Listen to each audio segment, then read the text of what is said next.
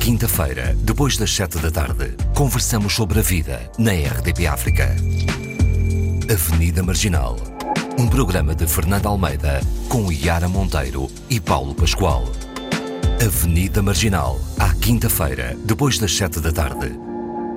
Boa tarde. Nesta Avenida Marginal, a propósito da celebração do Dia de África, que já aconteceu, quisemos refletir o continente com as vozes eh, deste programa, a Yara Monteiro e o Paulo Pascoal. Olá aos dois. Olá. Olá, boa tarde. Estendemos também hoje o convite ao eh, economista guineense Carlos Lopes, economista e especialista em planeamento e desenvolvimento estratégico. Entre 1988 e 2016 desempenhou vários cargos na ONU, nomeadamente na chefia da Comissão Económica das Nações Unidas para a África, tendo sido conselheiro político do secretário-geral Kofi Annan. É autor e organizador de cerca de 20 livros. Eh, julgo que o mais recente é África em Transformação, uma edição em Portugal pela Tinta da China. Atualmente dedica-se ao mundo académico na Universidade da Cidade do Cabo, na África do Sul, na Universidade de Oxford, no Reino Unido e Paris. Eh, eu acho que o professor vai poder corrigir se eu estiver um, erra errada. É alto representante da União Africana para as negociações com a Europa. Boa tarde, professor, e obrigada por estar connosco uh, nesta Avenida Marginal. Muito boa tarde, é um prazer. Como uh, acabei de dizer, o Dia da África é uh, o nosso tema de hoje, ou seja, a partir daí vamos poder conversar e olhar um pouco para o continente. Uh, o Dia de África, o dia 25 de maio, foi criado pela Organização de Unidade Africana em Addis Abeba, na Etiópia, com o objetivo de defender e emancipar o continente africano. Em 1972, a Organização das Nações Unidas estabeleceu uh, esse dia como o Dia da África, ou o Dia da Libertação de África. Os ideais que acompanharam esta a criação deste dia é de um continente mais unido, mais organizado, desenvolvido e mais livre. E eu começo por perguntar uh, ao professor se nestes 48 anos se conseguimos em pleno chegar a um destes fatores. Sabe que em 2013, quando se comemorou o jubileu das organizações continentais africanas, foi feita uma reflexão sobre o que tinha acontecido nos primeiros 50 anos e o que nós gostaríamos que acontecesse nos próximos 50. E chegou-se à conclusão de que não se devia fazer apenas uma celebração, embora houvesse razões para tal, como por exemplo o fim do apartheid e o fim do colonialismo, mas fundamentalmente tirar um pouco uh, a, a fotografia daquilo que não aconteceu, foi o desenvolvimento pleno do continente e a sua posição no mundo continuar a ser demasiado frágil e marcada por conflitos e uma análise sobre as vulnerabilidades e as dificuldades sociais. E, portanto, chegou-se a essa comemoração com uma espécie de mau gosto na língua, como se fosse necessário também eh, admitir erros bastante profundos na trajetória continental eh, africana e, portanto, preparar-nos para uma África diferente. E foi aí que se adotou o princípio da necessidade de uma nova agenda, chamada Agenda 2063, ou seja, aquela que nos leva nos próximos 50 anos, e que é uma agenda da África que nós queremos, uma, uma África muito ambiciosa, uma África onde o seu, o seu posicionamento no mundo deve ser correspondente ao seu peso demográfico. Se a África vai ter cerca de 30% da população mundial uh, até 2063, deveria também ser o continente que tem 30% da economia mundial e por aí fora. E, portanto, é esse plano ambicioso que nós estamos agora a implementar. Em relação a este, este olhar e a, estes, a esta agenda, uh, professor, uh, é baseada muito sobre uh, o olhar de dentro para fora, ou seja, o continente tem que trabalhar mais e olhar mais por si do que esperar por medidas ou por ajudas exteriores? O trabalho tem que ser de dentro para fora, mais assim agora ou não? Com certeza. Nós chegamos à conclusão eh, rapidamente de que, por exemplo, a Organização Continental, a União Africana, não estava em condições de implementar uma agenda tão ambiciosa. E, portanto, dois anos depois da adoção da agenda, foi lançado um processo sobre a reforma da União Africana porque ela não corresponde a esse nível de ambição. Tem várias dificuldades, nomeadamente financiamento, mas também de gestão, de qualidade, eh, digamos, de, de, das suas propostas. E, portanto, foi criada uma comissão, da qual eu faço parte, presidida pelo presidente do Ruanda, Paul Kagame, para reformar a União Africana. Entretanto, adotamos as regras da reforma. A reforma principal é a da própria liderança da organização, que deve ocorrer em janeiro do próximo ano, e, portanto, nós vamos começar 2021 numa, numa nova base. Uhum. Mas, do ponto de vista uh, do desenvolvimento, o desafio principal é contar com as suas próprias forças. É chegar à conclusão de que a África é um continente rico, com muita pobreza, porque tem uma má gestão dos seus recursos. E essa má gestão dos seus recursos pode ser demonstrada de várias formas, mas eu vou só citar as duas mais importantes.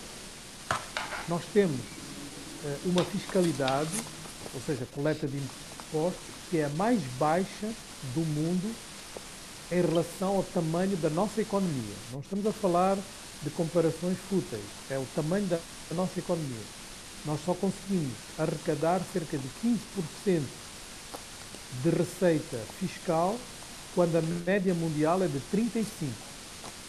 E uma boa parte de, da perda tem a ver com tráfico ilícito de capitais, tem a ver com isenções de toda a ordem que fazemos a grandes empresas multinacionais e outras, nomeadamente na área das indústrias extrativas, tem a ver com o facto de nós termos muita corrupção no nosso aparelho fiscal.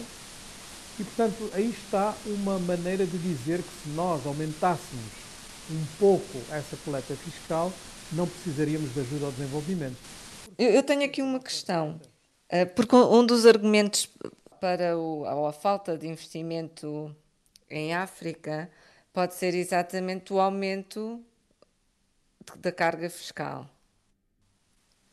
porque, já, é, porque a África também já é considerado um continente pouco atrativo por, por falta da estabilidade política e económica. Portanto, aqui também não há uma questão de como é que podemos realmente resolver a questão aumentando a carga fiscal. Eu, quando vivi em Angola, por exemplo, como cidadã, um dos argumentos é que para o aumento da carga fiscal para o trabalhador é como é que é possível criar-se um imposto sobre o rendimento se não há água nem luz? Quer dizer, a, a questão é a seguinte: em primeiro lugar, nós pensamos que vamos fazer o desenvolvimento com o investimento estrangeiro. O investimento estrangeiro é importante, mas na, na, na, nossa macroeconomia ele não representa o aspecto mais importante.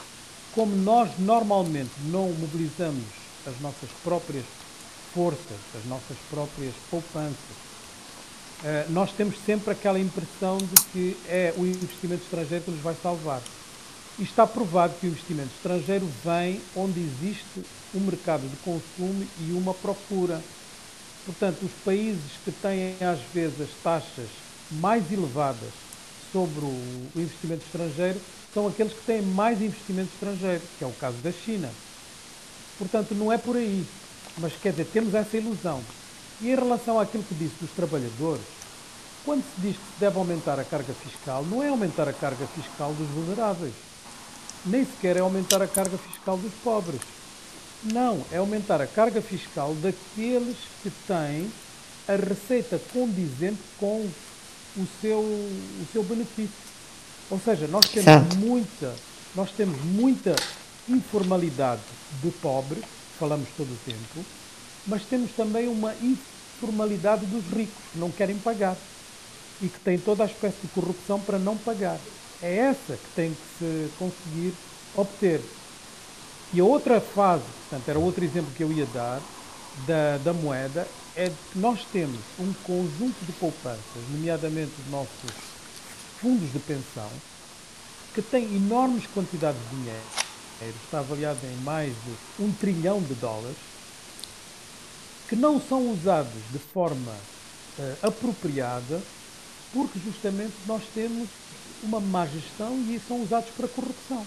Paulo, querias uh, dizer já alguma coisa em relação ao que foi. Sim, tinha uma questão a colocar Diz... em relação ao investimento, porque eu estive a ler algumas partes do livro do professor Carlos, África em Transformação, e adorei porque parece uma visão bastante possível, apesar de a crítica pensar que é de certa forma utópica, eu acho que é possível pôr em prática alguma das sugestões que lá estão e percebi que há um investimento considerável de eh, que seriam necessários 10 trilhões não é, de investimento para poder eh, não só aumentar o, o, volume grosso doméstico de África, mas também evitar, por exemplo, que o consumo de altas tecnologias e a macroeconomia não comprometesse o que se faz em África, por exemplo, a nível de, de agricultura. Se é praticável a sugestão do professor Carlos no livro África em Transformação, se é realmente um plano de ação dessa melhora da economia africana com esse investimento de 10 trilhões e se é possível que isso aconteça, por exemplo, até 2030. Eh, Eu acho que o mais importante não é o financiamento, mas sim a necessidade de termos uma liderança de qualidade e aquilo que eu chamo de transformação estrutural. Uh, tradicionalmente, os países africanos têm uma grande dependência em relação às matérias-primas, que é o um modelo colonial da economia. Uhum. Ou seja, eh, a infraestrutura, por exemplo, é feita em função da, da canalização dos minérios e das várias produções locais para os portos, para exportação para fora. Há muito pouca transformação. E, portanto, a economia fica sempre nessa dependência, que é uma dependência que levou a agricultura a ter níveis de produtividade muito baixos e uma falta de industrialização que leva a que, portanto, os jovens e, o crescimento demográfico está a trazer muitos jovens para o mercado de trabalho, não possam ter ocupações modernas e, portanto, acabam por sobreviver com várias formas de vulnerabilidade urbana que são extremamente frágeis, paupérrimas e que não dão, digamos, o sustento e a dignidade necessária. Então, para nós transformarmos isto, nós precisamos de industrializar o continente. E industrializar o continente é algo que devia ter acontecido em várias levas de industrialização, mas que infelizmente, por sermos retardatários, vamos ser obrigados a nos adaptar a um momento histórico em que a industrialização não pode ser feita como anteriormente. Ela não pode ser poluente, ela tem que viver com formas de automatização, de robotização muito sofisticadas, ela tem que se adaptar a regimes de propriedade intelectual que estão altamente concentrados, e ela tem que se adaptar também ao facto de que nós estamos agora a viver num mundo globalizado e, portanto, as cadeias de valor não são mais dependentes de um único país. E, portanto, para nós termos a possibilidade de fazer essa transformação estrutural através da industrialização, vamos precisar de uma liderança muito esclarecida. E, portanto, é, é, exatamente o contrário da mentalidade rentista que existe na maior parte dos países africanos. Alguns têm, uh, digamos, a mentalidade rentista por causa do petróleo. Pode ser por causa dos diamantes, pode ser por causa do gás, pode ser por causa do alumínio.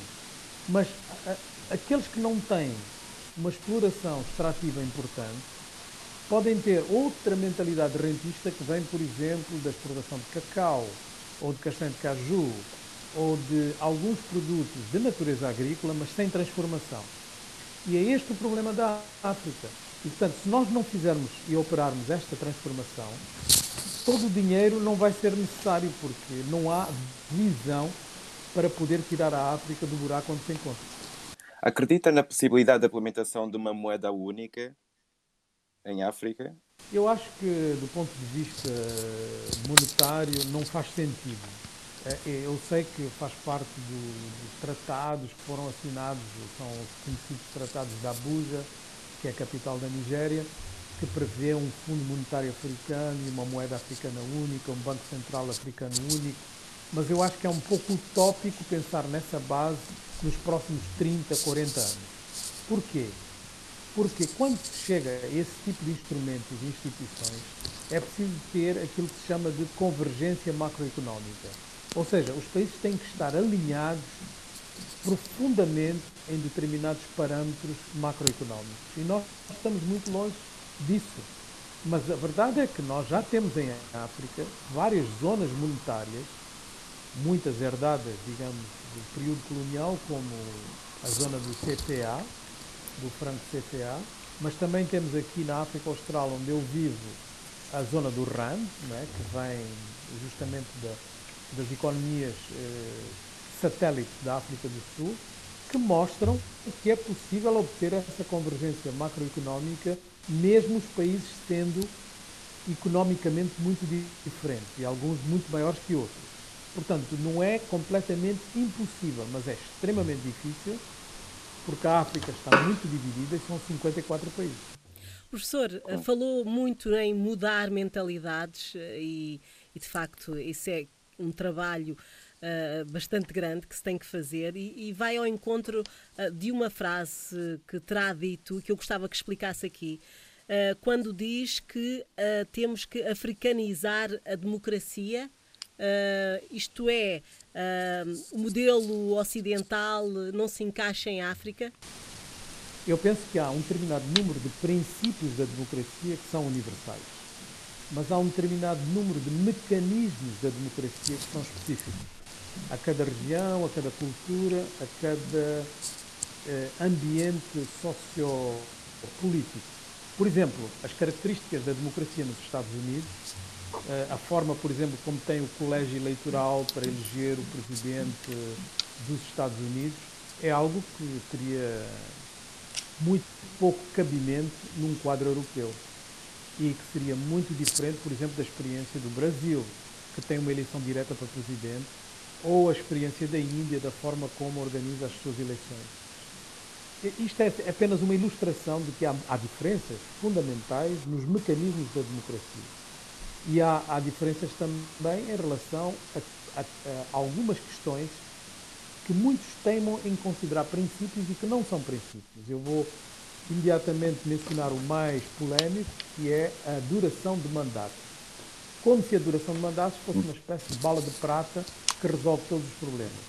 A senhora Merkel está, neste momento, no poder, no seu quarto mandato.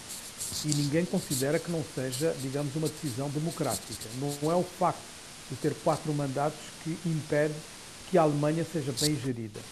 Portanto, para chegar a esse ponto, houve muitas interações dentro do processo alemão que começaram com várias mudanças de Constituição e que resultaram no, naquilo que nós conhecemos hoje. E, e portanto, eu acho que é extremamente importante deixar aos africanos o espaço de conseguirem eles também a sua forma mais apropriada de implementar os princípios democráticos. Isto não é estar a passar a, mão aos ditadores, nem violação de direitos humanos, mas tem a ver com respeito de uma certa característica africana de construção de consensos que não está refletida numa democracia competitiva. E quando ela é muito competitiva, o que acaba por produzir em África é o recrudescimento de identita eh, eh, lutas identitárias, nomeadamente étnicas, ou então, eh, digamos, uma apropriação eh, de linguagem democrática com práticas autoritárias. Yara, uh, querias. Uh... Sim. Queria só mencionar exatamente parte do problema da África. É a África continuar a ter referenciais ocidentais e não ainda ter encontrado os, os seus referenciais, tanto na política como na cultura, na educação. Eu acho que eh, nós temos muitos exemplos de reivindicação de uma narrativa africana uh, até no, no, poder, não é? Portanto, basta seguir, por exemplo, os trabalhos da Fundação Mo Ibrahim sobre governança, eh, que fazem, digamos, o cálculo anualmente dos progressos que a África tem em 30 indicadores principais de governança e como é que eles estão a evoluir, etc. E, e, digamos, a explicação muito simples é de que existe uma evolução positiva. E nós temos também muitos exemplos da construção de consensos que tem imperado na resolução de conflitos nos últimos 10 anos. Aquilo que se chama de uh, arquitetura de paz africana, é assim o título não é, que deu a União Africana, tem servido para resolver muitos conflitos. E, portanto, eu penso que é preciso dar um pouco de, dessa, desse espaço aos africanos para construírem a sua própria narrativa e não serem miméticos imitando apenas aquilo que vem de fora. Em relação ao que está a acontecer agora uh, em, em África, como é que vê esta pandemia? Uh, se ainda vamos ter o pico desta pandemia em África, como é que está a sentir? Primeiro foi uma corrida ao catastrofismo. Uh, catastrofismo sanitário, dizer que ia ser pior em África, uh, as primeiras chamadas de atenção mundiais, vindas até das Nações Unidas, era de que o pior epicentro ia ser a África e que podia chegar a 3 milhões de pessoas uh, atingidas letalmente pelo vírus. Eu acho que isto agora parece quase ridículo. Nós não vamos ter 3 milhões de mortes resultantes do Covid em África. não estamos ainda no pico porque aqui as características virológicas vão ser muito diferentes nós vamos ter um longo período de crescimento do pico e não, digamos, um, um crescimento rápido, porque a nossa demografia é muito diferente, as comorbidades que estão associadas ao Covid são comorbidades que aparecem em determinadas idades dos indivíduos e quando nós temos uma média de idades no continente de 19 anos e temos até um país como o Níger com uma média de idades de 14, é evidente que não existem essas comorbidades e que vamos ter uma situação completamente diferente. Mas, independentemente de quando é que chega aqui o epicentro e quando é que nós vamos ter, digamos, o momento mais difícil do ponto de vista sanitário, eu acho que os africanos já demonstraram uma capacidade de gerir esta crise com os poucos parcos recursos que têm, até de uma forma muito mais, eh, digamos, organizada do que outros países e outras regiões com muito mais recursos. Isso já é admitido por todos os grandes analistas eh, que se debruçaram sobre as respostas ao Covid, mas há uma coisa que eu também quero sublinhar, é que as consequências económicas do Covid vão ser devastadoras para a África. Portanto, o nosso problema não vai ser tanto a crise sanitária, mas as consequências económicas do Covid. Um dos grandes uh, fenómenos uh, que se calhar agora estão o fenómeno está mais esquecido, se assim se pode dizer, com esta coisa da pandemia, é, é dos migrantes, não é? como é que isto vai alguma vez poder ser resolvida? Como é que o professor vê isto? Bom, em primeiro lugar, eu, eu evidentemente estou preocupado com o facto de que as tragédias humanas não, não se repartiram por causa do Covid portanto, continuamos a ter. Eh, este ano em África é um ano particularmente difícil do ponto de vista da segurança alimentar, porque nós temos uma invasão de gafanhotos no Corno da África, temos uma seca na África Austral, que atinge vários países, temos inundações na África Oriental e temos um, uma, uma estação das chuvas extremamente débil no Sahel. Portanto, isto tudo são fenómenos climáticos que levam a que este ano, independente mesmo do Covid, seja um ano extremamente difícil do ponto de vista de segurança alimentar. E isso, isso implica automaticamente migrações. Porque uma boa parte das migrações em África tem a ver com as mudanças climáticas. E, portanto, enquanto não houver uma compreensão por parte dos nossos parceiros internacionais de que as migrações em África têm a ver com fenómenos estruturais que vão para além, digamos, do medo que elas possam causar aos europeus, neste caso, nós não vamos poder resolver o problema. E por que eu digo isto? Porque 80% dos migrantes africanos vão para um outro país africano.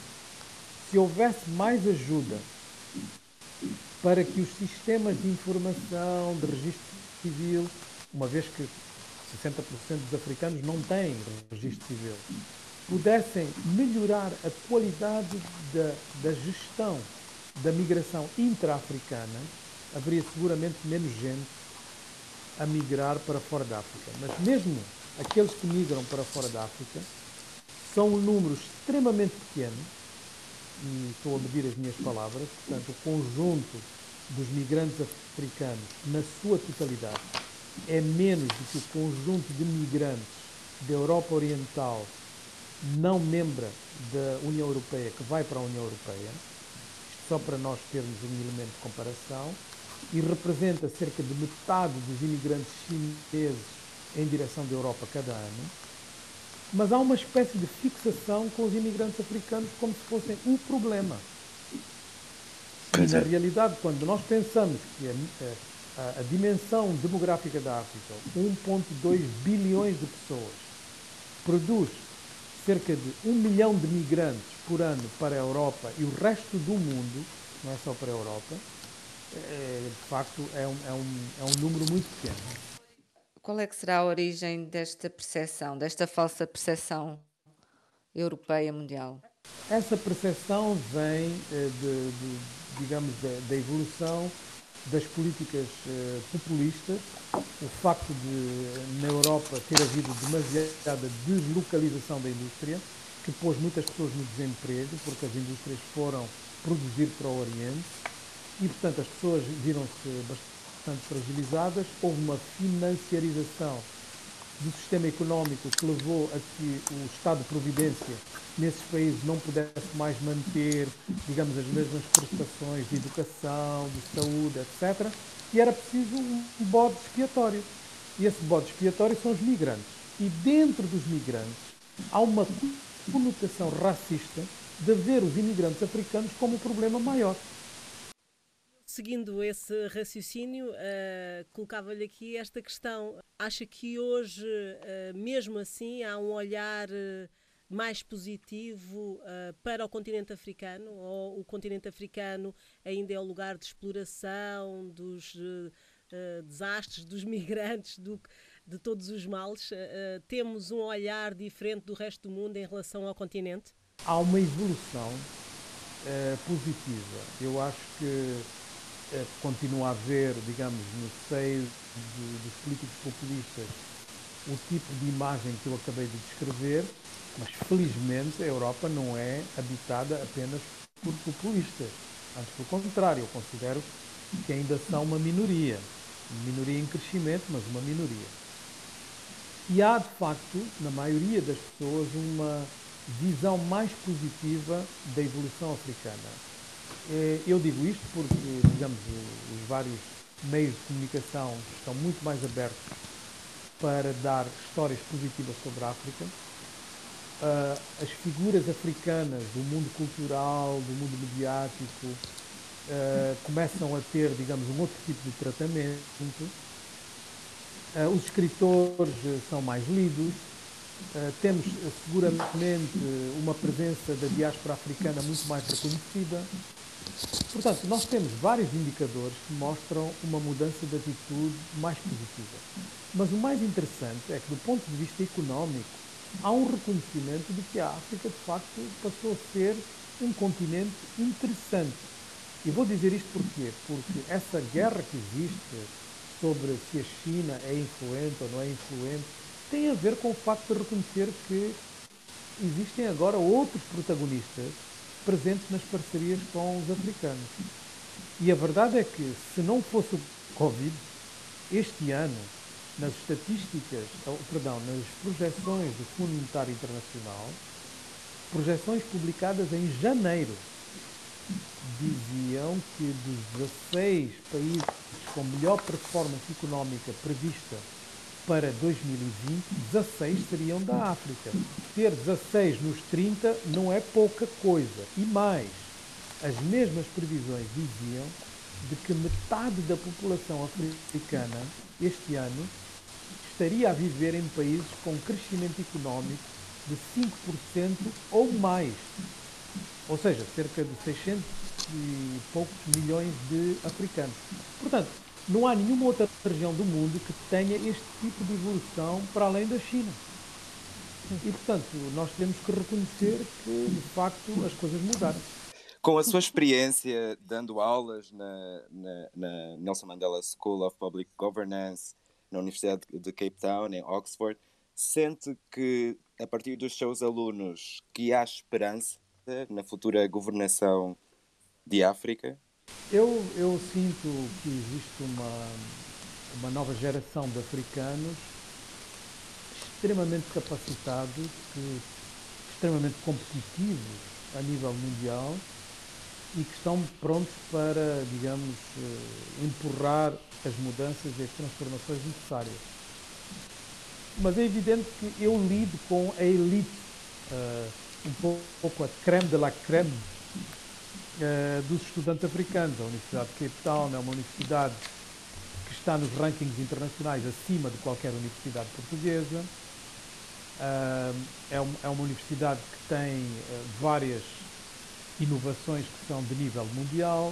A minha escola faz parte da área de desenvolvimento que é considerada nos rankings internacionais como a quinta melhor do mundo e acima de nós só está Oxford, MIT, Cambridge, etc. Portanto, eu estou a lidar com, com, com, com a nata. Mas preparar líderes, não é? Não, eu ia perguntar se as mentes brilhantes africanas se ficam no continente. Cada vez mais. E, e até, até há um fenómeno mais interessante que é uh, o regresso de uma parte da diáspora para o continente. Evidentemente, isto acontece nos países que estão em alta transformação. É o caso, por exemplo, do, do, da diáspora que regressa para a Etiópia, que regressa para, para, hum, para o Ruanda, que regressa para a Costa do Marfim, que regressa para o Senegal, que regressa para o Marrocos.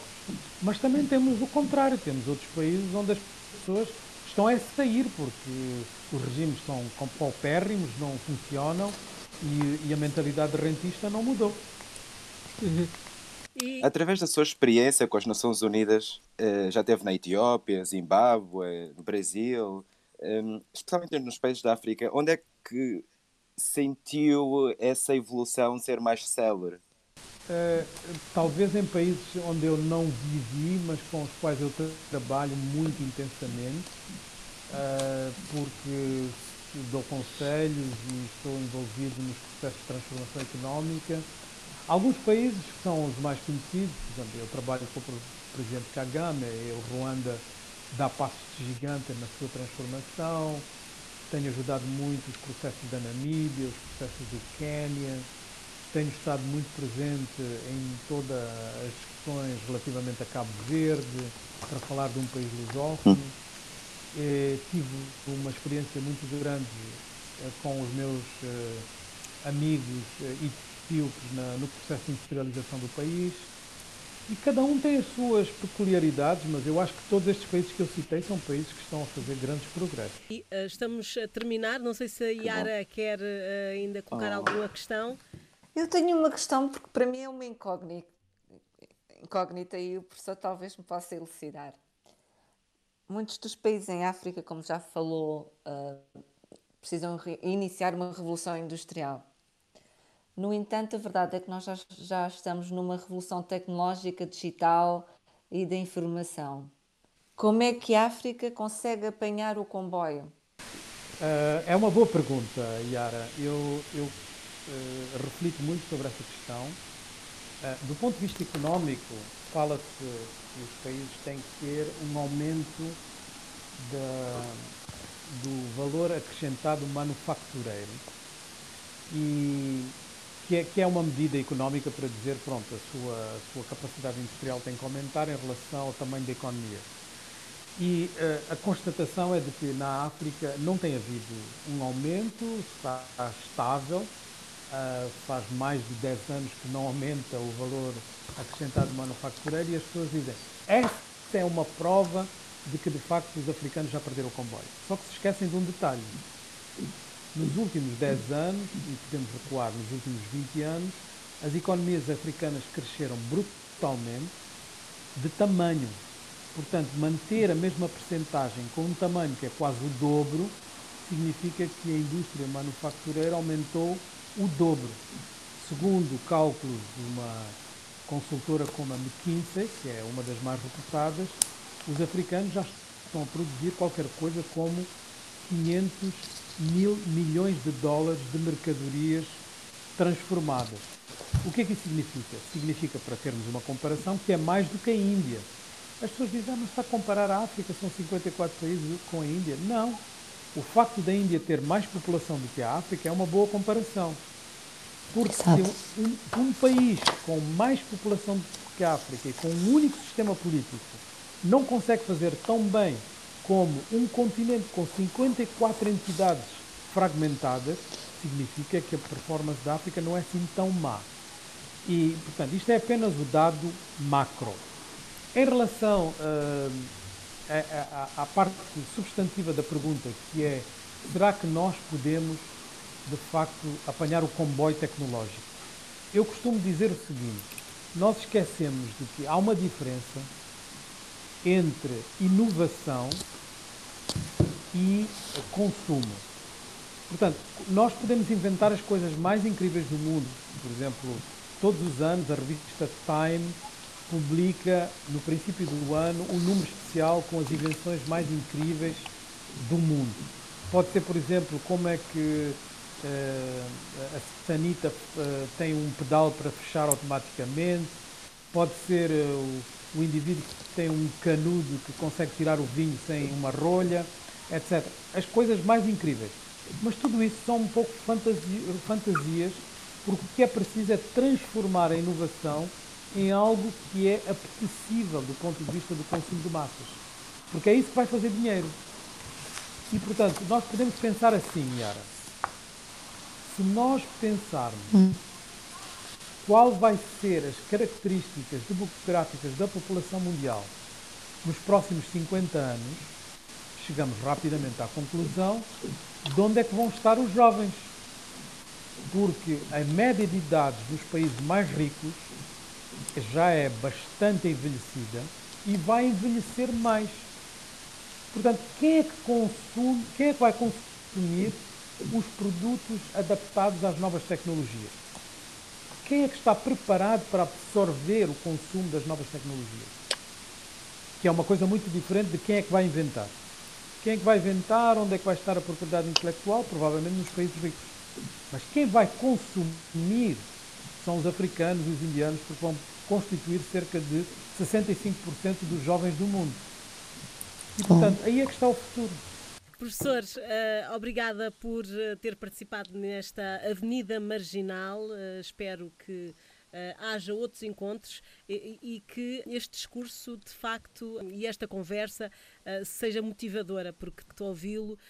dá-nos muita esperança no futuro do, do continente. E na despedida, a música de Mano Dibanco. Boa tarde.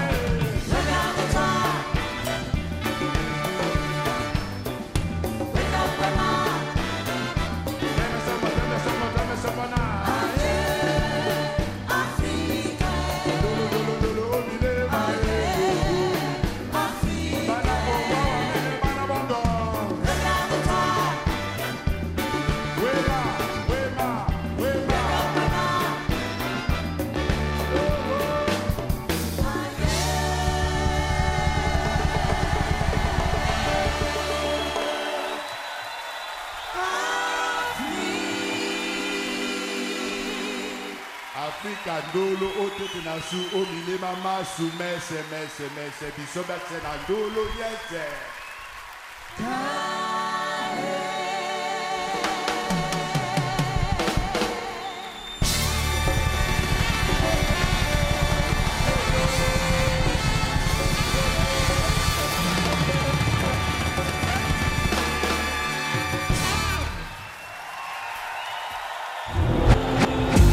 Avenida Marginal